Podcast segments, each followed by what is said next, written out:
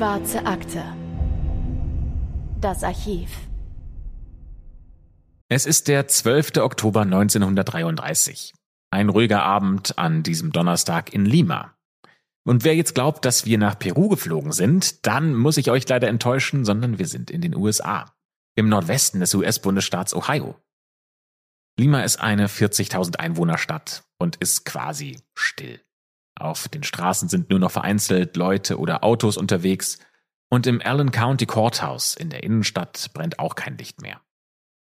Das ist ein großes, imposantes Gebäude mit einer langen Treppe, großen Fenstern und einer Uhr auf einem vorstehenden Turm. Auf dieser Uhr kann man es ganz deutlich sehen. Es ist gerade kurz nach 18 Uhr. Um die Ecke steht ein zweigeschossiges Haus in der West North Street. Das ist das Haus des Sheriffs, in dem Jess Saber mit seiner Frau und einem Deputy gerade zu Abend gegessen hat. Aber die drei sind nicht allein, denn nur wenige Meter weiter, hinter einigen soliden Wänden, da sitzt ein Mann und schaut durch dicke Eisengitter. Mit nur wenigen Schritten, ohne überhaupt nach draußen gehen zu müssen, könnte Sheriff Saber im angrenzenden Allen County Gefängnis nach dem Rechten sehen. Aber es ist alles ruhig und damit kein Grund zur Sorge. Der Sheriff sitzt an seinem Tisch im Büro und hat gerade eine Zeitung vor sich ausgebreitet. Seine Frau hat sich noch nicht in ihre privaten Zimmer zurückgezogen, sondern sitzt gerade vor einem Kreuzworträtsel.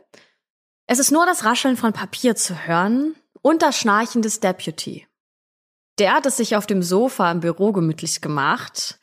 Es ist eine ganz normale und ruhige Nacht für den Sheriff von Allen County. Bis es an seine Bürotür klopft. Sechs Männer haben sich draußen auf der Straße versammelt. Zu dem Zeitpunkt weiß das der Sheriff aber noch nicht. Er blickt von seiner Zeitung auf und schaut überrascht, als jemand von außen an die Tür hämmert. Der Deputy wird aus dem Schlaf gerissen, rappelt sich auf und geht zur Tür. Zwei der sechs Männer sieht er nicht. Sie haben sich draußen mit dem Rücken zum Haus positioniert und halten ihre Waffen locker in den Händen. Der Deputy hält die Tür auf und vier der Männer marschieren über die Schwelle ins Büro. Sie gehen auf den Sheriff zu. Seine Frau reißt sich von ihrem Kreuzworträtsel los und beobachtet die Männer, die jetzt vor ihrem Mann stehen. Der Sheriff fragt, wie er diesen vier Gentlemen helfen könnte. Und nur einer der Männer redet. Er sagt, sie wären Polizisten aus dem Indiana State Prison, dem staatlichen Gefängnis in Michigan City, und sie wollen den Häftling im angrenzenden Gefängnis sehen und befragen. Der Sheriff runzelt die Stirn. Er will natürlich Ausweise sehen und entsprechende Unterlagen. Der Mann, der gesprochen hat, greift in seine Jacke. Doch statt der Papiere hat er im nächsten Moment eine Pistole in der Hand und richtet den Lauf auf den Sheriff Saba. Er sagt, hier sind die Unterlagen und drückt zweimal ab. Damit geht der Sheriff direkt zu Boden und auch die anderen Männer haben plötzlich Pistolen in den Händen und richten sie auf Mrs. Saba und den Deputy. Der Sheriff versucht sich aufzusetzen und irgendwie zu helfen, einer der Kugeln hat ihn in den Bauch getroffen, also noch lebt er. Aber einer der Männer hebt seine Waffe und zieht ihm den Lauf über den Kopf. Jemand anderes verlangt nach den Schlüsseln zu den Zellen im Gefängnis nebenan. Und nochmal trifft ein Pistolenlauf den Kopf des Sheriffs. Mrs. Saba schreit und deutet mit der Hand auf die Schlüssel und übergibt sie auch den vier Männern. Sie sollen nur aufhören, ihren Mann zu schlagen. Mit den Schlüsseln in der Hand gehen die vier Männer mit Mrs. Saba und dem Deputy in das angrenzende Gefängnis und der Sheriff bleibt bewusstlos auf dem Boden liegend zurück. John muss die Schüsse gehört haben. Vermutlich steht er schon auf der anderen Seite der Zellentür, als einer der Männer den Schlüssel im Schloss umdreht. Ein Mann geht hinaus und Mrs. Saba und der Deputy gehen hinein. Der Schlüssel dreht sich wieder im Schloss und fünf Männer verlassen das Gefängnis. Sie steigen über den bewusstlosen Sheriff und treten aus der Tür. Auf der Straße stehen zwei Autos. Sieben Männer steigen ein und fahren mit quietschenden Reifen davon. Wenig später geht ein kleiner Junge an der Gasse hinter dem Gefängnis vorbei und hört dort Hilferufe. Er alarmiert die Polizei und die findet Sheriff Saber noch immer bewusstlos am Boden. Sheriff Saber stirbt kurz nach 20 Uhr im Krankenhaus. Unsere heutige Folge liest sich wie eine erfundene Abenteuergeschichte aus dem Wilden Westen und handelt vom Staatsfeind Nummer eins der Vereinigten Staaten von Amerika. Und damit begrüßen wir euch zu einer ganz besonderen Folge der Schwarzen Akte, nämlich einer Jubiläumsfolge. Wir werden drei Jahre alt und seit drei Jahren begrüßt euch die wunderbare und charmante Stimme von Christopher Bücklein. Und ebenso seit Folge 1 Anne Luckmann. Schön, dass ihr da seid. Diesen Titel Staatsfeind Nummer eins, den bekommt man, wenn man auf der Fahndungsliste der USA ganz oben steht. Und da hat man auf jeden Fall prominente Gesellschaft, denn da standen unter anderem der Drogenkönig Pablo Escobar, Fidel Castro, Saddam Hussein oder Osama bin Laden. Es ist der höchste Titel für Bösewichte, wenn man so will, den die USA ausstellen kann. Eine Goldmedaille der Oberschurken. So nennen nicht wir das, sondern ein Autor der Zeitung Welt, für die es heute neben krimineller Energie auch religiösen Wahn brauche. Und ganz zu Anfang brauche es aber erstmal ein Maschinengewehr. Unsere Geschichte beginnt in Indianapolis, der Hauptstadt des US-Bundesstaats Indiana. Dort wird am 22. Juni 1903 John Dillinger geboren. Seine Freunde und Familie nennen ihn nur Johnny.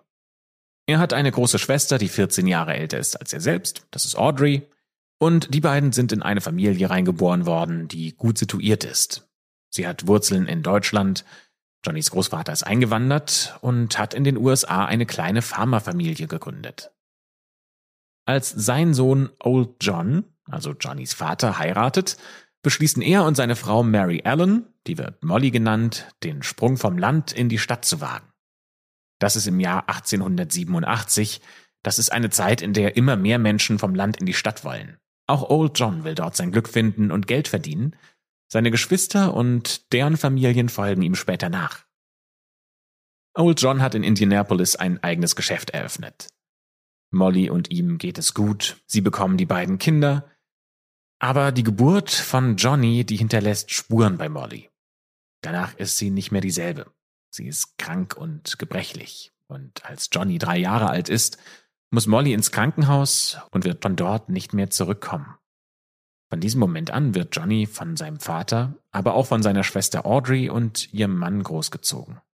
Johns Geschichte ist in den USA wahrscheinlich jedem bekannt und deswegen können wir euch heute auch so viele Details aus seinem Leben berichten. Denn es gibt Bücher, alte Filmaufnahmen, Fotos, Zeitungsartikel, Dokus, also wirklich eine ganze Menge.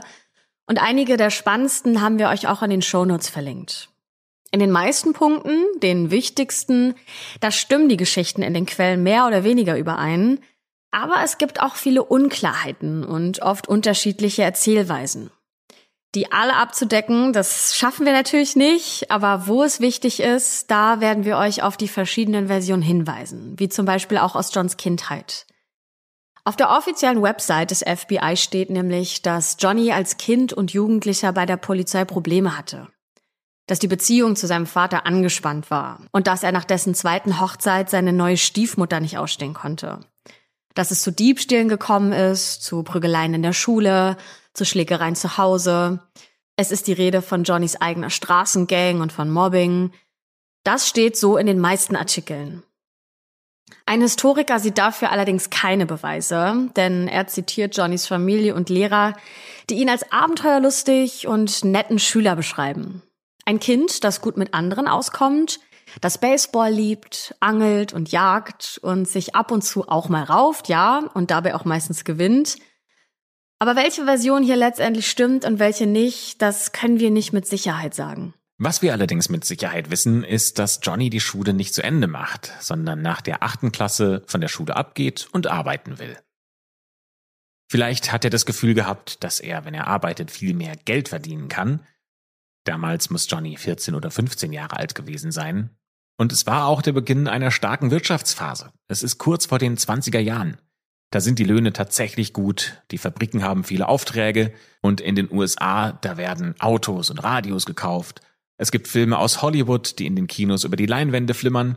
Das heißt, der Kapitalismus, der ist hier gerade richtig am äh, Boom. Und vielleicht will Johnny einfach nur sein Stück vom Kuchen abhaben. Er hat verschiedene Jobs. Er arbeitet zum Beispiel häufiger in Fabriken aber er bleibt nie lange bei einem Beruf. Anfang 1920 gibt es dann in Johnnys Leben den ersten Wendepunkt. Da ist er gerade mal 17 Jahre alt. Sein Vater wird bald 60 und möchte sich aus der Großstadt zurückziehen. In anderen Quellen ist ein anderer Grund angegeben, nämlich wegen Johnnys Verhalten will Old John die Familie zurück aufs Land ziehen. Und weiterhin steht dort, dass die Großstadt Johnny kaputt machen würde, weil er Probleme mit dem Gesetz habe. Was auch immer letztendlich der Grund dafür war, die Familie zieht ins nur rund 25 Kilometer entfernte Mooresville. Und das ist richtig klein, da wohnen nicht mal 2000 Menschen. Man könnte es quasi nachts fast verpassen, steht in einem Artikel des New Yorker. Denn eigentlich ist es nur ein großer Platz an einer Hauptstraße mit ein paar Geschäften, einer Post und kleinen Abzweigungen, an denen dann ein paar Häuschen stehen. Old John verkauft sein Geschäft und zieht mit Johnny und seiner neuen Frau Elizabeth, die auch Lizzie genannt wird, nach Mooresville. Das Landleben scheint für den jungen Mann nicht gemacht zu sein. Es vergehen ein paar Jahre, genauer gesagt drei Jahre, und dann im Jahr 1923 passiert etwas, worüber es ebenfalls unterschiedliche Versionen gibt. Wir wissen eine Sache definitiv. Johnny klaut einen Wagen. Und einen Tag später tritt er der US Navy bei. In einigen Quellen ist es sein angebliches jugendliches Kriminellenleben, was in Mooresville einfach weitergeht, und in anderen gibt es keinen Grund, warum er dieses Auto gestohlen hat. In wieder anderen Quellen steht, dass sein Herz wegen einer Dame gebrochen war, die er nicht heiraten durfte.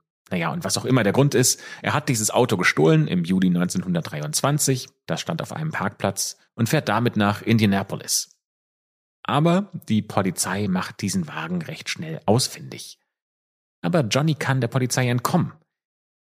Aber irgendwas scheint in seinem Kopf vorzugehen.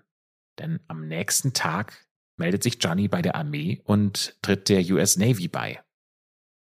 Einige Autoren vermuten, dass er wieder auf die richtige Spur kommen wollte, dass er was aus seinem Leben machen wollte.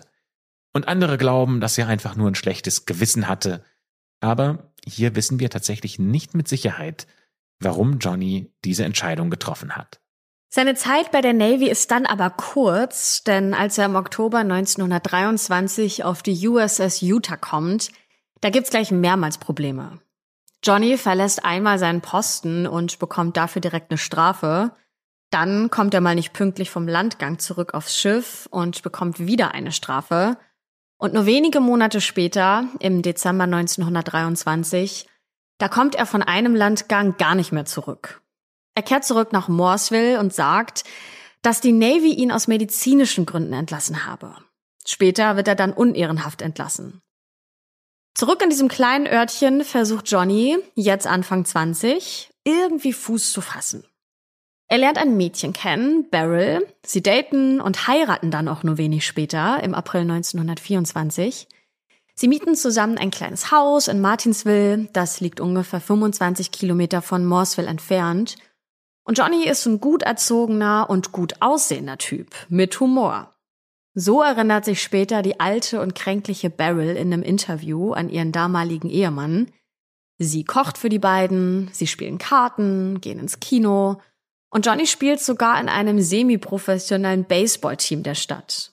Das große Hobby aus der Kindheit hat er also nicht aufgegeben. Aber er hat ein neues Hobby. Er spielt in Spielhallen und trifft dort ziemlich zwielichtige Leute. Einer davon ist Ed, er ist ungefähr zehn Jahre älter als Johnny und in der Gegend bekannt, vor allem bei der Polizei. Ed hat schon mal gesessen. Das sagt Old John, Johnnys Vater, später der Presse. Und er sagt, dass Ed seinem Sohn wahrscheinlich diesen Floh ins Ohr gesetzt hätte. Und wahrscheinlich hätte dabei Alkohol eine große Rolle gespielt. Ed hätte Johnny überredet, mitzumachen. Andere Quellen wiederum sagen, dass Johnny Geldprobleme hatte und einfach schnell an das große Geld kommen wollte. Es ist der 6. September 1924. Frank, das ist der Besitzer eines Supermarkts in Mooresville, der ist zwischen 22 und 23 Uhr auf dem Weg nach Hause. Als er an der Kirche vorbeikommt, da springt ein Mann auf ihn zu und schlägt ihn mit einem harten Gegenstand auf den Kopf. Frank geht davon zu Boden und als er sich aufrappelt, da starrt er in den Lauf eines Revolvers. Er soll die Hände hochheben, was Frank auch tut, aber dabei schlägt er dem Mann vor ihm die Waffe aus der Hand. Ein Schuss löst sich und hallt durch die Straße, Und der Mann vor ihm zuckt zusammen, dreht sich um und rennt los. Frank sagt wieder zusammen, wird aber kurz darauf von einem Nachbarn entdeckt. Seine Wunde am Kopf muss mit elf Stichen genäht werden und er überlebt. So steht es in der Mooresville Times. Der Räuber war Johnny. Ob Frank ihn erkannt hat, das wissen wir nicht. Es wäre aber gut möglich, weil Johnny oft in Franks Supermarkt eingekauft hat. Und Johnny, der verrät sich selbst. Bevor irgendjemand etwas von dem Überfall auf Frank weiß, fragt Johnny nämlich in der Nachbarschaft herum und erkundigt sich nach Frank. Das ist ziemlich auffällig, deswegen steht am nächsten Tag die Polizei vor seiner Tür und verhaftet Johnny. Johnnys Vater, Old John, spricht mit dem Staatsanwalt und überredet Johnny zu gestehen, um eine mildere Strafe zu bekommen. Er gibt zu, dass er zusammen mit seinem Komplizen Ed diesen Supermarktbesitzer ausrauben wollte. Und das ist ein Geständnis, das er sein Leben lang bereuen wird. Old John bereut es zumindest bis zum Ende seines Lebens, das sagt er später einem Journalisten. Denn seinen Sohn Johnny zum Geständnis zu überreden, das sei der größte Fehler, den er je gemacht hat. Denn ohne Johnnys Aussage wäre der Fall vielleicht gar nicht erst verhandelt worden, denn es gab ja kaum Beweise gegen ihn. Alle rechnen jetzt zumindest mit einer kleinen Bewährungsstrafe, aber der zuständige Richter will ein Exempel statuieren. Johnny wird also zu 10 bis 20 Jahren Haft verurteilt. Das bedeutet, dass er zumindest in der Theorie mindestens 10 Jahre im Gefängnis sitzen muss, bevor er dann auf Bewährung raus könnte. Ganz Mooresville ist geschockt, denn damit hat keiner gerechnet. Besonders nicht Old John, der den Richter sogar noch anfleht, seinem Sohn doch eine geringere Strafe aufzuerlegen. Aber der Richter bleibt hart. Ed, der Komplize, der bekennt sich übrigens nicht schuldig und bekommt nur zwei bis 14 Jahre Haft, also muss mindestens zwei Jahre ins Gefängnis. Die sitzt er ab und ist dann wieder ein freier Mann, Johnny dagegen wird als Häftling Nummer 14395 bis zum Jahr 1933 in Haft sitzen, also mehr als neun Jahre. Wir wissen einiges über seine Zeit als Häftling, denn seine Gefängnisakten sind sehr detailliert. Als Johnny ins Gefängnis geht, ist er 21 Jahre alt, etwas über 1,70 Meter groß, hat graue Augen und eine kleine Narbe über der Lippe. Er kann schreiben, rechnen und liest gerne. Und was wir auch wissen, die Gefängniszeit ist für ihn ziemlich schwer. Er versucht mehr als einmal auszubrechen, er prügelt sich mit anderen, er respektiert die Gefängniswärter nicht, deswegen wird er immer wieder bestraft und muss in Isolationshaft. Das Leben für ihn ist hart hinter Gittern. Und Beryl, seine Frau, besucht ihn anfangs noch, aber dann werden diese Besuche immer weniger und sie lässt sich scheiden. Johnny schreibt Dutzende Briefe an seine Familie, und die schreibt ihm zurück. Seine Familie schreibt auch den Verantwortlichen im Bundesstaat und bittet darum, dass man Johnny früher freilässt. Währenddessen schmuggelt Johnny Zigaretten, er klaut, er zockt mit Häftlingen. Und so vergehen neun Jahre. Im März 1933 versucht seine Familie wieder, ihn auf Bewährung freizubekommen. Und ihr müsst wissen, dass in den 30er Jahren die Gefängnisse recht voll und die Verantwortlichen jetzt häufiger bereit sind, Häftlinge auch mal früher zu entlassen, um so einerseits Kosten zu sparen und andererseits Platz im Gefängnis zu schaffen. Johnnys Familie sammelt fast 200 Unterschriften für ihre Petition zur Freilassung und sogar Frank, der Supermarktbesitzer, den Johnny ja überfallen hat, der unterschreibt auch. Und damit haben sie Erfolg. Im Mai 1933 kommt John aus dem Gefängnis Besonders tragisch damals ist, dass seine Stiefmutter nur wenige Minuten später stirbt, bevor er zu Hause ankommt, nämlich an einem Schlaganfall. Das heißt, als er nach Hause kommt, nach neun Jahren Gefängnis, da gibt es sehr viele Tränen. Er ist zwar wieder da, aber er ist ein anderer geworden. Auch die Welt, die John nach mehr als neun Jahren Gefängnis betritt, ist eine andere als die, die er als 21-Jähriger verlassen hat. John ist fast 30 Jahre alt. Und die große Depression ist angebrochen. Der große Börsencrash in der USA, der war 1929. Die Wirtschaft ist am Boden, ein Viertel aller Amerikaner haben keine Arbeit und die, die eine haben, die verdienen kaum was. Als John zu seinem Vater kommt, soll er gesagt haben, dass er seine Lektion gelernt hätte und im Gefängnis sich gebessert hätte. Er hat sogar Frank besucht, den er überfallen hatte und sich entschuldigt. Sein Bewährungshelfer schreibt in einem Bericht nach Johns Entlassung, dass er auf der Farm seines Vaters arbeiten würde, angeln würde und gerne ins Kino geht. Alles wäre gut. John berichtet seinem Vater von Fahrten nach Indianapolis, um dort nach Jobs zu suchen. Aber in dieser Zeit gibt es keine Jobs. Erst recht nicht für jemanden, der gerade aus dem Gefängnis gekommen ist. Ja, vielleicht hätte Johns Leben einen anderen Verlauf genommen, wenn er eine Arbeit gefunden hätte. Vielleicht auch, wenn er eine feste Freundin gefunden hätte. Seine Frau Beryl hatte sich ja scheiden lassen, als er im Gefängnis saß, und der Historiker sagt aber, nein, das hätte nichts geändert. John habe nach neun Jahren Gefängnis seine Ecken und Kanten und er habe eben einfach nicht wieder ein normales Leben führen können. Nur einen Monat, nachdem John aus dem Gefängnis entlassen wird, nachdem er Frank um Verzeihung bittet, seinem Vater und seiner Familie ein geradliniges Leben verspricht, da springt er mit einer Waffe in der Hand über den Kassenschalter der New Carlisle National Bank in Ohio und spaziert wenig später mit 10.000 Dollar wieder hinaus. Diese 10.000 Dollar werden heute übrigens über 225.000 Dollar wert. Also wirklich eine ganze Menge Geld, die er da gerade gestohlen hat. Die Zeiten sind damals für Bankräuber richtig gut. Das zeigt auch die Statistik. In den 20er Jahren steigt die Anzahl an Banküberfällen auf das Doppelte an. Das hat viele Gründe, sagt die Politik. Zum einen erziehen die Eltern ihre Kinder nicht richtig, die Schule wäre zu lasch, die Moral der Gesellschaft würde durch moderne Technik verweichlicht. Und das ist eine Version, das Ganze darzustellen. Die andere ist aber, es war vermutlich der einzige Weg, um damals an Geld zu kommen. Es gibt keine Jobs, Sicherheitsvorkehrungen sind kaum existent und die Polizei, die hängt immer hinterher. Ja, und diese kriminelle Welt, die eröffnet John Möglichkeiten, die die reale Welt nicht bietet. Zumindest beschreibt es so der Historiker. Diese Zeit ist nicht umsonst die Zeit, in der Bonnie und Clyde als Gangsterpärchen durch den mittleren Westen ziehen, die Barker Gang ihr Unwesen treibt und Banken ausraubt und ebenso Pretty Boy Floyd sein Unwesen treibt. Das sind alles Gangsternamen, die zu dieser Zeit in den Zeitungen stehen und auch heute noch bekannt sind. Ja, und John, der ist auf dem besten Weg, sich in dieser Branche ebenfalls einen Namen zu machen. Der erste Coup ist die Bank in Ohio im Juni 1933. Der zweite im Juli 1933 in Daleville in Alabama. Der dritte dann im August in Montpelier in Indiana und der vierte nur eine Woche darauf in Bluffton. Im September dann die State Bank of Massachusetts und wir haben mal zusammengerechnet, wie viel dabei insgesamt geklaut wurde, nämlich 52.500 Dollar.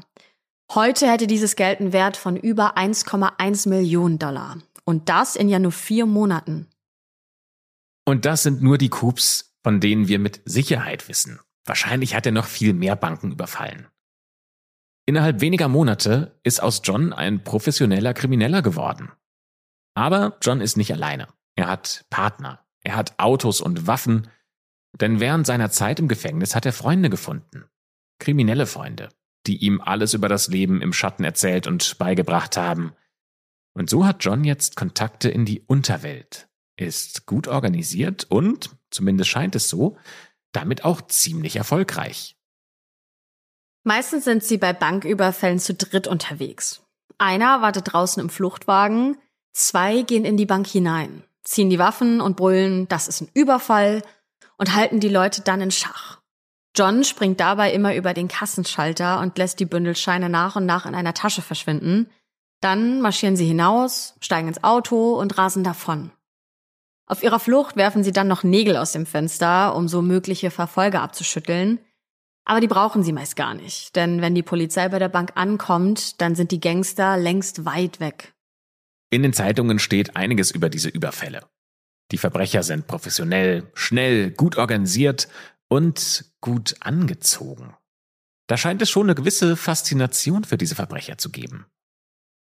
Bei der Polizei sieht das allerdings ganz anders aus, denn die fühlen sich, als wären sie gegen diese Art von Verbrechen quasi machtlos. Die sind immer zu spät am Tatort und müssen ja trotzdem ermitteln. Sie befragen Besucher in Bars und Bordellen. Das sind die Orte, in denen sie vermuten, dass kriminelle Kontakte sich treffen und dass dort Kontakte geknüpft werden. So dauert es nicht lange, bis die Ermittler tatsächlich wissen, wo John und seine Komplizen unterwegs sind. Die wissen, wo sie ihre Autos parken. Und kurz nach dem Coup in der State Bank of Massachusetts im September 33, da klopft es in Chicago an einer Tür. Der Tür, hinter der John lebt. Mittlerweile hat er sogar eine Freundin gefunden und die möchte er gerade besuchen, als auf der anderen Seite der Tür die Polizei steht und ihn festnimmt. Sie finden bei ihm fünf Pistolen, Nägel, Landkarten und Geld. Und nach gerade mal vier Monaten Berufsbankräuberei sitzt John erneut im Gefängnis. Er kommt in das Gefängnis nach Lima im Nordwesten von Ohio und alle kennen jetzt Johns Namen. In den Zeitungen nennen sie ihn übrigens Jack Rabbit, weil er bei seinen Überfällen immer so schwungvoll über den Kassenschalter springt wie ein Hase. Und sie interviewen seinen Vater, Old John. Der sagt, dass sein Sohn Opfer des Justizsystems geworden ist, denn er behauptet, ohne seine Zeit im Gefängnis wäre John nie zum Verbrecher geworden. Old John und seine Familie bekommen Briefe von seinem Sohn aus dem Gefängnis, denn John hält immer Kontakt zu seiner Familie. Das scheint ihm wirklich sehr wichtig zu sein. John schreibt zum Beispiel in einem Brief, ich bin als unbesorgter Junge rein und kam als bitter gegenüber allem heraus. Vor allem kam er mit einem Plan heraus. Denn kurz vor seiner zweiten Verhaftung im September ist John in Michigan City, an jenem Gefängnis, in dem er mehr als neun Jahre seines Lebens verbracht hat. Dort sitzen auch noch einige seiner engsten Freunde. John soll sogar mal Waffen über die Gefängnismauer geworfen haben, damit sich seine Freunde befreien können. Aber bevor die sie verwenden können, wurden die Pistolen gefunden. John greift kurz vor seiner zweiten Verhaftung zu Plan B. Es gibt nämlich im Gefängnis Werkstätten, in denen die Häftlinge arbeiten. Und diese Werkstätten werden regelmäßig beliefert. Eine dieser Lieferungen nutzt John aus und schickt die Pistolen einfach per Lieferant in eine der Werkstätten, und seine Freunde hinter den Gittern fangen die Lieferungen in der Werkstatt ab.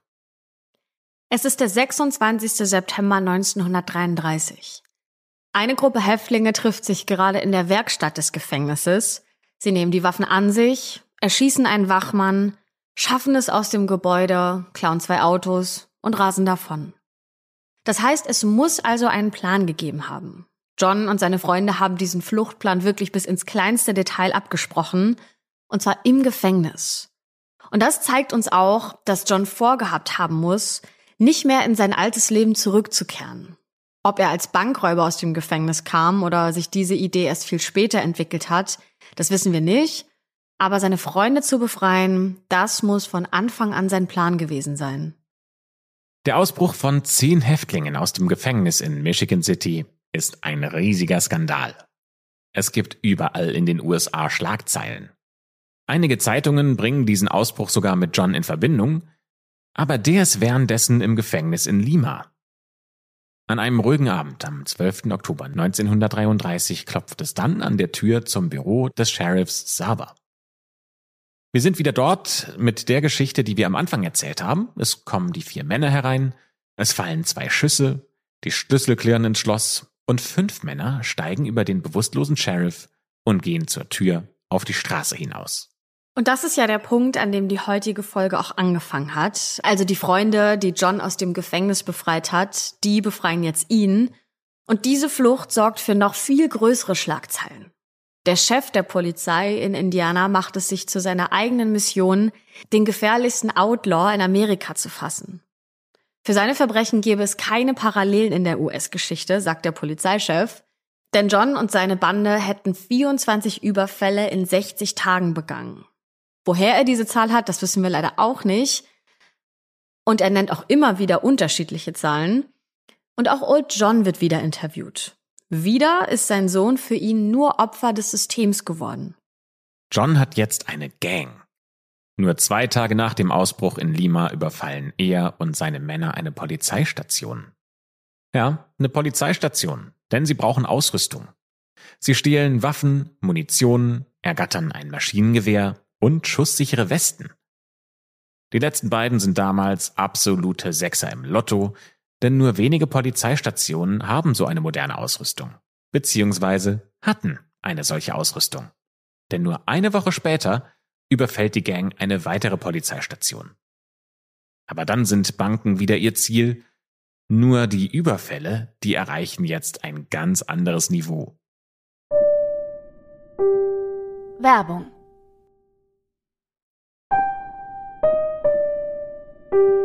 Werbung Ende.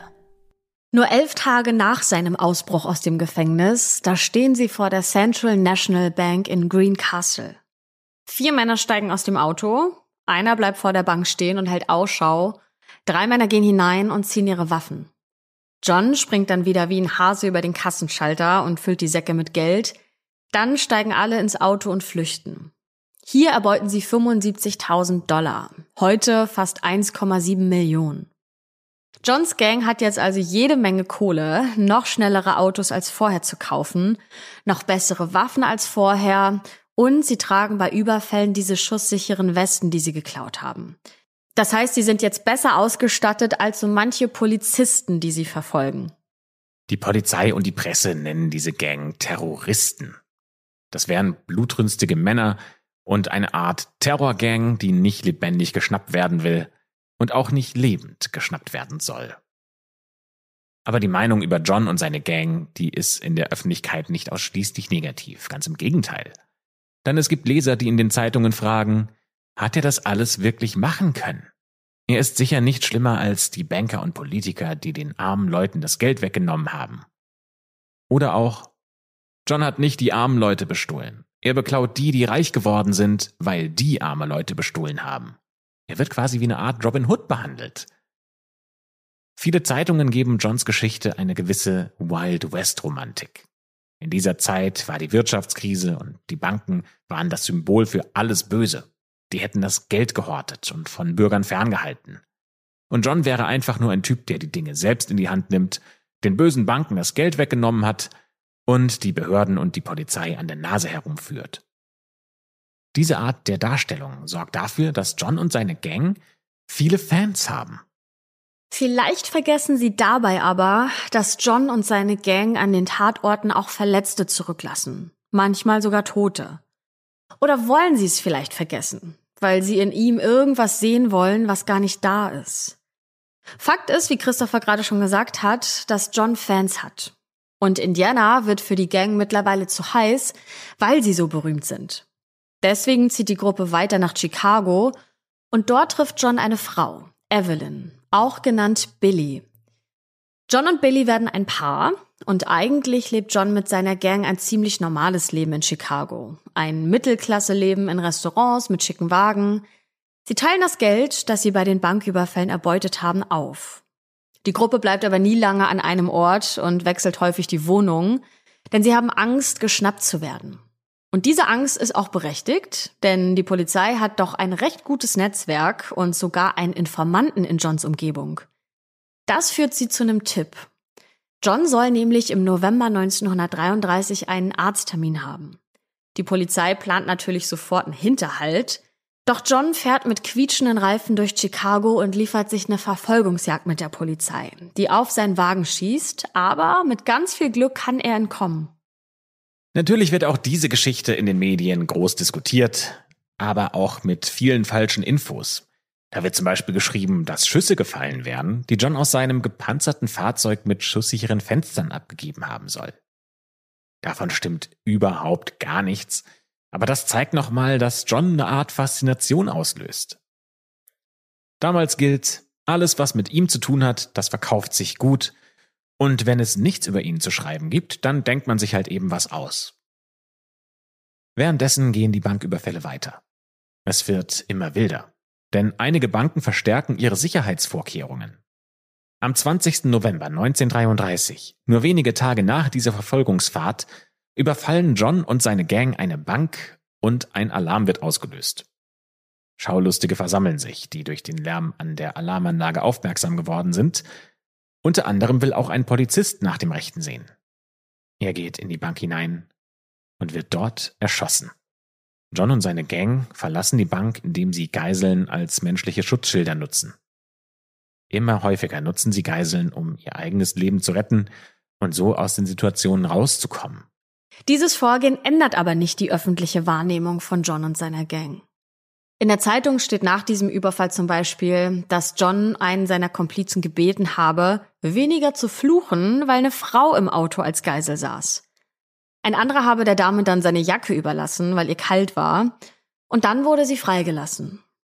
Als John eine Familie bedroht, um an ihr Auto zu kommen, da berichtet der Ehemann, dass seine Frau krank sei. Daraufhin habe John ihr eine Decke gegeben und er habe ihr versichert, dass nichts passieren würde. John ist so ein Mittelding zwischen Verbrecher und Held. Zumindest wird er öffentlich so wahrgenommen. Das ist total verrückt. Und diese Entwicklung, die passiert in nur wenigen Monaten. Es ist immer noch das Jahr 1933 und für John und seine Gang ist bisher das meiste gut gegangen, aber nicht alles. Einige Mitglieder wurden von der Polizei geschnappt und verhaftet. Im Dezember 1933 werden dann die Ermittlungen weiter verschärft als ein Mitglied von Johns Gang einen Chicagoer Polizisten tötet. Die Stadt gründet eine eigene Einheit gegen John und seine Leute. Und so wird die Gegend rund um Chicago für John und die Gang zu heiß. John verbringt Neujahr mit seinen Komplizen und seiner Freundin Billy in Florida am Strand. Der nächste Coup wird erst wieder im neuen Jahr geplant, am 15. Januar 1934. Da überfallen sie die nächste Bank. Zu dritt gehen sie in eine Bank in East Chicago in Indiana und dort wird ein Alarm ausgelöst. Wie bei anderen Überfällen auch, gehen sie mit Geiseln als Schutzschild nach draußen zu ihrem Fluchtwagen. Aber dieses Mal ist etwas anders. Denn die Polizei eröffnet das Feuer. Und das, obwohl Geiseln in der Schusslinie stehen. John wird in der Brust getroffen. Aber er trägt eine schusssichere Weste. Er fängt ebenfalls an zu schießen und trifft einen der Polizisten ebenfalls in die Brust mit gleich acht Kugeln. Dieser Polizist hat nicht so viel Glück, denn er trägt keine schusssichere Weste. Und damit begeht John seinen ersten Mord. Wir können nur spekulieren, warum sich John mit seinen Leuten daraufhin nach Tucson in Arizona absetzt. Vielleicht aus Angst, entdeckt zu werden, denn vielleicht hat der Mord an dem Polizisten irgendwas mit ihm gemacht. Vielleicht planen sie aber auch, sich über die Grenze nach Mexiko abzusetzen. Fakt ist, dass die Gang weit in den Westen der USA reist und untertauchen will. Ihre Gang kommt aber mit schnellen Autos, mit sehr viel Geld und Waffen in eine Stadt wie Tucson und dort leben damals nur so um die 30.000 Leute. Das heißt, so eine Gang fällt hier auf jeden Fall auf. Da könnte es schwierig werden, unterzutauchen. Am 25. Januar 1934 umrundet die Polizei auch schon ein Haus in der Stadt, denn sie haben die Leute darin beobachtet und warten jetzt darauf, dass die Personen das Haus alleine verlassen. Ist eine Person alleine unterwegs, dann wird sie abgefangen und festgenommen. Es fällt kein einziger Schuss. Und innerhalb weniger Stunden sind John und alle seine Komplizen in Haft. Der Hype in den Medien, den das auslöst, der ist größer als alles, was bisher da war. Reporter interviewen John und seine Komplizen und John scherzt mit den Journalisten. Er erzählt sogar, dass er dem Polizeichef aus Indiana ein Buch geschickt hätte. Und dieses Buch trägt den Titel How to be a Detective. Es ist das erste Mal, dass die Journalisten direkt mit John sprechen können. Und John, der wickelt sie mit seinem Charme innerhalb von wenigen Minuten um den Finger. Die Medien und die Journalisten lieben John. Er soll nach Indiana ausgeliefert werden, damit ihm dort der Prozess gemacht werden kann. Eine Zelle im Gefängnis in Crown Point ist schon für ihn reserviert und John wird sogar dorthin geflogen. Und das ist damals echt ein riesengroßes Ding, denn er ist der erste Häftling, der per Flugzeug ausgeliefert wird, heißt es zumindest in einer Quelle aus der Zeit. Seine Komplizen werden währenddessen wegen des Mordes an Sheriff Saber ausgeliefert, der Sheriff, den sie erschossen haben, als sie John aus dem Gefängnis befreit haben. Zwei von ihnen werden zum Tode verurteilt und einer zu lebenslanger Haft. Als John mit dem Flugzeug landet, steigt er gut gelaunt aus, lächelt und ist selbstbewusst. Es gibt ein ganz berühmtes Foto von damals, das haben wir euch übrigens auch in den Show Notes verlinkt. Da steht John neben den Leuten, die ihn gefasst haben, die ihn verurteilen und wahrscheinlich sogar die Todesstrafe für ihn fordern werden. Und John, der lacht, stützt sich mit dem Ellenbogen auf deren Schultern ab und es sieht eher so aus, als hätte er dort die Fäden in der Hand. Der Prozess gegen ihn soll am 12. März 1934 starten, aber vorher gibt's noch eine weitere Schlagzeile. Und zwar am 3. März, neun Tage bevor der Prozess starten soll. Und in den Zeitungen im ganzen Land steht, John ist geflohen. Der hat es tatsächlich geschafft, aus dem Gefängnis auszubrechen. Und das, obwohl Dutzende schwer bewaffnete Personen dort auf und ab marschiert sind, um sicherzugehen, dass niemand rein oder rauskommt. Ja, wie hat John das denn geschafft? Ja, die einen sagen, dass er das ganz alleine geschafft hat, nämlich mit einer Spielzeugpistole aus Holz. Die soll er in den letzten Wochen im Gefängnis, er war ja den ganzen Februar über dort, geschnitzt und dann mit Schuhcreme schwarz gefärbt haben. Auch davon gibt es ein Foto. Das Ding könnt ihr euch ja selber mal in den Shownotes anschauen. Und das hat schon irgendwie eine gewisse Ähnlichkeit mit einer Pistole. Er hat sogar den Namen einer Pistole reingeritzt, nämlich Colt 38. Aber wirklich echt sieht diese Pistole nicht aus. Vielleicht ist es eher Johns Auftreten, das bei seinem Ausbruch wichtiger ist als diese schlechte Attrappe in seiner Hand. Und laut unseren Quellen bedroht er erst einen Gefängniswärter, sperrt diesen dann in eine Zelle ein und dann macht er das gleiche mit dem Sheriff. Zusammen mit einem anderen Häftling locken sie die Polizisten zu sich, sperren sie ein, bewaffnen sich selbst mit richtigen Pistolen und gehen mit einer Geisel aus dem Gefängnis auf die Straße raus. Direkt gegenüber ist die Garage, vermutlich sowas wie der Fuhrpark der Stadt Crown Point, wo sie das schnellste Auto verlangen. Und jetzt kommt das Highlight der Ausbruchsgeschichte. Der Mann gibt ihnen das Auto des Sheriffs. John und seine Komplizen zwingen den Mann aus der Garage dazu, mit ins Auto einzusteigen. So sind sie zu viert. Das sind zwei Häftlinge und zwei Geiseln. Und sie fahren los. Tausende Polizisten aus der Gegend suchen nach ihnen, aber die Suche bleibt erfolglos. Mit dieser Flucht hat John tatsächlich sowas wie einen Kultstatus erreicht. Natürlich wird auch ermittelt, ob irgendjemand John geholfen haben könnte oder ob vielleicht ein korrupter Polizist bestochen wurde. Vielleicht war es ja auch eine echte Pistole, denn viele Historiker glauben, dass es einfach unrealistisch ist, dass John diese Pistole gebastelt hat. Es muss Kontakte und Bestechung gegeben haben, aber genau werden wir es wahrscheinlich nie wissen.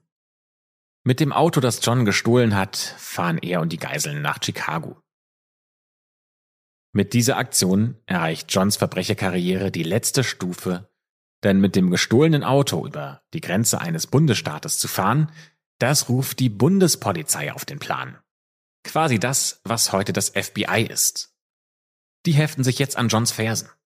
Und am 12. März 1934 veröffentlicht das FBI das erste offizielle Wanted-Poster und fahndet nach John. Sie finden sogar heraus, wo er sich aufhält, aber nach einem Schusswechsel kann John erneut fliehen. Und er und seine Gang, die tauchen unter. Sie versuchen sich unauffällig zu verhalten, aber sie müssen hohe Risiken eingehen. John besucht mit seiner Freundin Billy sogar im April 1934 seine Familie in Mooresville und sollte im Laufe der Geschichte der Eindruck entstanden sein, dass John sich nicht mehr um seine Familie kümmert, während er eine Bank nach der anderen ausraubt, dann wollen wir das an der Stelle korrigieren, denn er kümmert sich tatsächlich sehr stark um sie.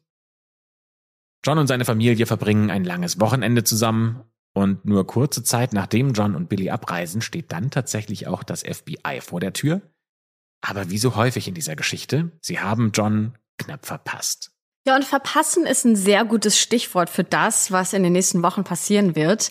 Denn das FBI ist eigentlich gar nicht so schlecht beim Aufspüren von John. Denn es gibt tausende Tipps aus ganz Amerika, denn John ist ja sowas wie berühmt im Land.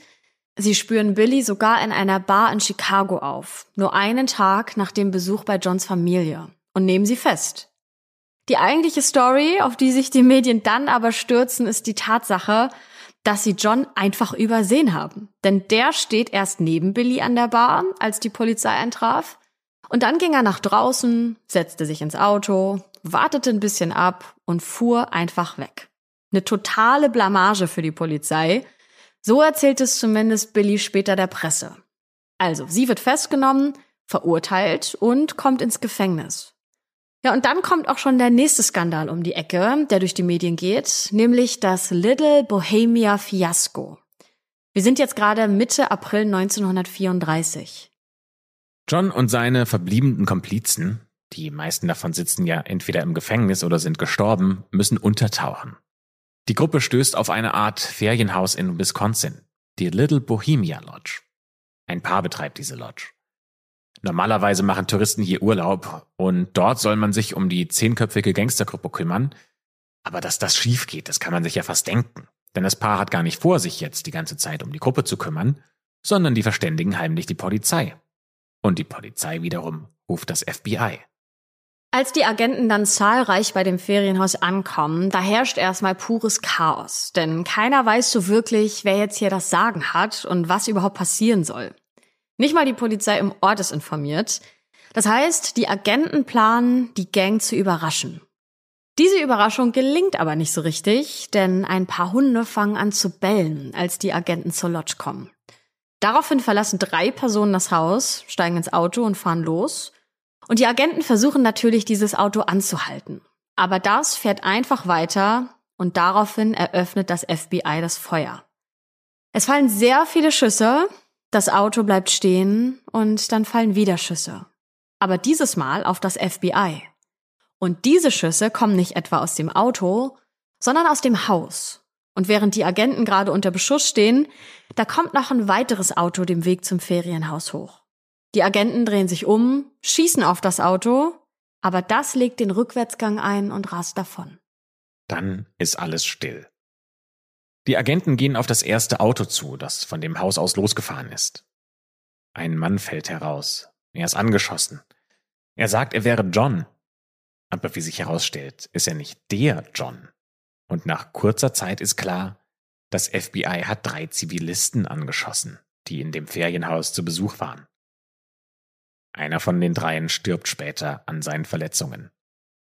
Und das ist ein Desaster fürs FBI. Aber dem FBI ist auch klar, dass John und seine Gang irgendwie noch in diesem Haus sein müssen. Denn aus dem Haus wurde ja auch geschossen. Bevor sie aber zugreifen, warten die Agenten noch auf Tränengas. Das Tränengas ist noch nicht angekommen und befindet sich auf dem Weg zur Lodge. Und während sie warten, geht eine andere Meldung ein. Vor einem Haus, nicht allzu weit entfernt, da steht ein auffälliges Auto. Und die Kurzfassung von dem, was dort passiert, in diesem Wagen sitzt einer der Komplizen von John, schießt und fährt weg. Dem FBI wird also in dem Moment klar, dass nicht alle Gangster in diesem Haus sind. Aber trotzdem versprühen sie Tränengas im Haus und warten, dass die Gangster daraufhin rauskommen. Und es kommen auch tatsächlich ein paar Personen heraus, nämlich vier Frauen und ein Mann, ja, es ist das Pärchen, dem das Haus gehört, und drei Frauen, die zu den Männern von Johns Gang gehören. Aber John und seine Gang, die sind verschwunden. John und seine Leute sind nämlich hinten aus einem Fenster gesprungen, während vor dem Haus geschossen wurde. Dann haben sie sich aufgeteilt, Autos geklaut und sind dann unbeheiligt, weil die lokale Polizei ja eben nicht informiert war und deswegen auch keine Straßensperren oder so errichtet haben. Der zweite Wagen, der rückwärts von der Lodge weggefahren ist, da saßen auch Männer von John drin, die fliehen konnten. Es gibt sogar eine Fotostrecke des Spiegels und da ist auch ein Bild vom Haus dabei und von dem Fenster, aus dem John und seine Leute gesprungen sind. Man kann sehen, dass am Boden einige Personen stehen und mit der Hand aufs offene Fenster zeigen. Das tragische Ergebnis lautet also ein toter Zivilist, zwei Verletzte, und eine Gang, die dem FBI unter der Nase entwischt ist. Und das Ganze sieht so schlecht aus, dass sich jetzt die Politik dazu gezwungen fühlt, einzugreifen. Es werden Gesetze verabschiedet, die dabei helfen sollen, Kriminalität schneller und einfacher zu bekämpfen und dafür auch mehr Geld ausgeben zu können. Das ist die Zeit, in der John zum Staatsfeind Nummer eins wird. Er steht ganz oben auf der Fahndungsliste des FBI. Nach dem Little Bohemia Vorfall ist in den Medien aber erstmal nichts über John zu lesen, denn niemand weiß, wo er ist. Es gibt keine Spur. Es gibt nur eine Anzeige, die Ende Juni in der Zeitung steht. Da steht nämlich Geburtstagswünsche an meinen Bruderschatz, John, an seinem 31. Geburtstag. Wo auch immer er sein mag, ich hoffe, er liest diese Nachricht. Und diese Annonce stammt von seiner Schwester Audrey. Ein Monat später klingelt beim FBI das Telefon. In der Leitung ist ein Polizist aus East Chicago und der will sich mit dem FBI treffen. Dieser Polizist ist dem FBI nicht unbekannt, denn der ist schon wegen seinen Kontakten in die Unterwelt negativ aufgefallen. Aber dieses Mal hat er was Interessantes anzubieten. Nämlich einen Kontakt zu Anna. Anna ist eine Einwanderin aus Rumänien Und die hat vor kurzem John getroffen, der unter einem falschen Namen mit einer ihrer Freundinnen zusammen ist. Und die wollen sich am nächsten Abend zu dritt im Kino treffen. Das ist also ein richtig heißer Tipp fürs FBI. Und Anna will die Belohnung, die auf John ausgesetzt ist. 10.000 Dollar. Darüber hinaus will sie die amerikanische Staatsbürgerschaft. Und dafür liefert sie John ans Messer. Das FBI ist skeptisch, positioniert sich aber am nächsten Abend vor dem Kino. Es ist das Biograph Theater in Chicago. Agenten sitzen in ihren Autos, einige spazieren draußen herum, und Anna hat gesagt, sie würde ein orangefarbenes Kleid tragen. Daran soll das FBI die drei erkennen. Kurz bevor der Film startet, sehen sie ein Trio auf das Kino zuschlendern. Ein Mann und zwei Frauen. Eine davon in einem orangefarbenen Kleid. Der leitende FBI-Agent ist sich sicher, dass der Mann John sein muss. Aber sie greifen nicht sofort zu. Das FBI lässt die drei ins Kino gehen. Die Agenten wollen nämlich zugreifen, wenn John das Kino verlässt. Für die Ermittler waren das sicher die längsten anderthalb Stunden ihres Lebens und es werden überall Agenten aufgestellt, alleine oder in Zweiergruppen. Das Ganze ist aber wieder mal so auffällig, dass jemand sogar die Polizei ruft, weil er sagt, da stehen irgendwie komische Leute vor dem Kino rum.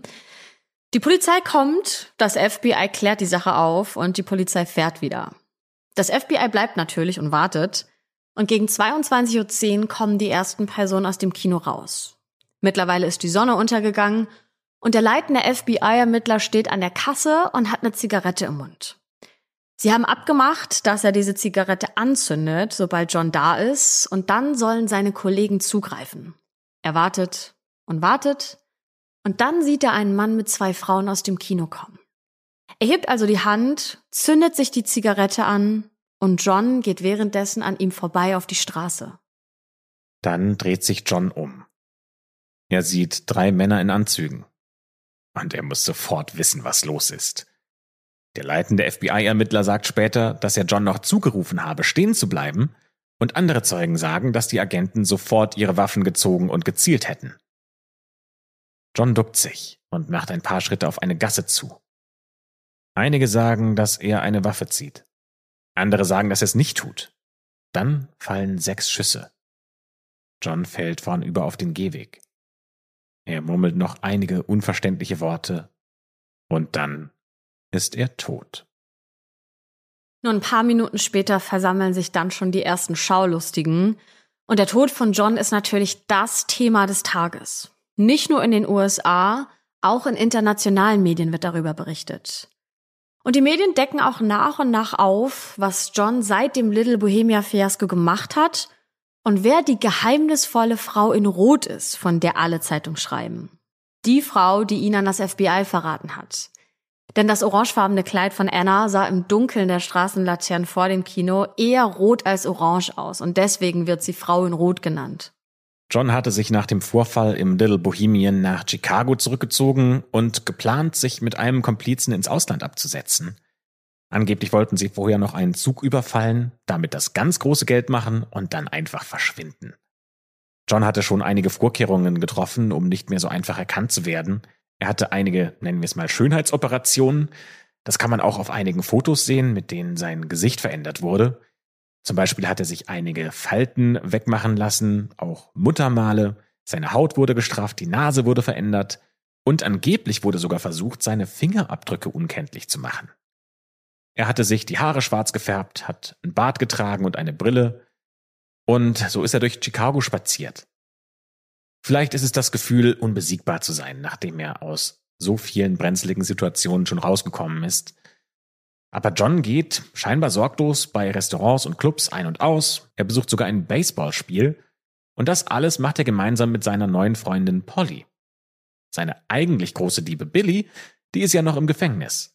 Im Sommer 1934 geht er also eine Beziehung mit Polly ein und die sieht Billy sehr ähnlich. Polly kennt John aber unter einem anderen Namen und Anna, die Frau in Rot, die Einwanderin aus Rumänien, die vermittelt John eine Wohnung. Anna und John kennen sich vermutlich schon ein bisschen länger, Denn Anna betreibt Bordelle in Chicago und besitzt auch das Haus mit den Wohnungen, in dem John und Polly dann später wohnen. Das alles aber verschweigt Anna dem FBI, denn sie sagt, dass sie John erst kurz vor seinem Tod kennengelernt hat. Wahrscheinlich ist der Auslöser für den Verrat ein Brief, der bei ihr am 12. Juli 1934 ankommt. Das ist nur zehn Tage vor Johns Tod. Denn in diesem Brief steht, dass Anna ausgewiesen werden soll. Für eine Einbürgerung verrät sie John also ans FBI. Alle neuen Details sind tagelang das Thema in den Zeitungen. Das FBI wird endlich gelobt, plötzlich sind sie die Helden der USA und es gibt nur wenig Kritik an ihrem Vorgehen. Old John, Johns Vater, der fragt, ob sie seinen Sohn nicht auch hätten lebendig schnappen können. Er ist vom Tod seines Sohnes so schockiert, sehr erschüttert und tief traurig. Rund um Johns Tod entsteht quasi ein riesiger Hype. Das fängt schon damit an, dass es am Kino Leute gab, die ihre Taschentücher in seinem Blut getränkt haben. Es gibt eine öffentliche Totenwache, bei der 15.000 Leute seine aufgebahrte Leiche sehen wollen. Als sein Sarg in seine Heimat zu seiner Familie gebracht wird, da stehen hunderte Menschen am Straßenrand. Ja, und eine Frage, die beschäftigt tatsächlich jeden, egal ob man John gut oder schlecht findet. Jeder fragt sich, wo ist denn das ganze Geld geblieben? Denn bei seinem Tod hatte John nur etwas mehr als sieben Dollar in der Tasche. Der Rest ist verschwunden. Die Faszination rund um John und seine Gang dauert über Jahre an. Es gibt Gerüchte, dass es gar nicht John war, der vor dem Kino gestorben ist, sondern ein Doppelgänger. Das FBI dementiert das allerdings und sagt, wir haben die Fingerabdrücke untersucht und ihn eindeutig identifiziert. Aber war er vielleicht so gut, dass er seine Fingerabdrücke doch unkenntlich machen konnte? Das FBI kann nach seinem Tod auch noch weitere seiner Gangmitglieder schnappen. Und dass sie John erwischt haben, das scheint fast schon die Gründungslegende des FBI zu sein. Eine bessere Werbung ging ja gar nicht und 1935 nennt sich die Behörde um und heißt seitdem FBI. Ja, und damit endet die Geschichte rund um John. Anna hat ihren Job gemacht und sie bekommt, wie versprochen, Geld für ihren Tipp, nämlich 5000 Dollar. Was sie nicht bekommt, ist die Staatsbürgerschaft.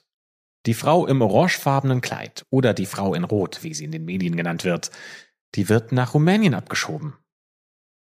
Old John stirbt im Jahr 1943 und Johnnys Schwester Audrey stirbt im Jahr 1987. Sie erlebt den Hype noch mit, der Jahrzehnte nach Johns Tod immer wieder um den Bruder aufkommt. Sie kriegt mit, wie Bücher über ihn geschrieben werden, wie Filme über ihn gedreht werden und wie ihr Bruder, den sie tatsächlich kennt, zu einer Filmfigur wird, dem die Zuschauer die Daumen drücken. Und damit sind wir am Ende der heutigen Folge angekommen, am Ende vom großen Hype dieses Gangsters in den USA, aber ja auch international. Schreibt uns gern eure Meinung zu dieser Folge, gerne bei Instagram unter dem Post zur aktuellen Folge. Und damit ist es an der Zeit, die schwarze Akte zu schließen für diese Woche. Denn wir freuen uns, wenn ihr nächste Woche Dienstag bei einer neuen Folge, bei einem neuen Fall wieder mit dabei seid.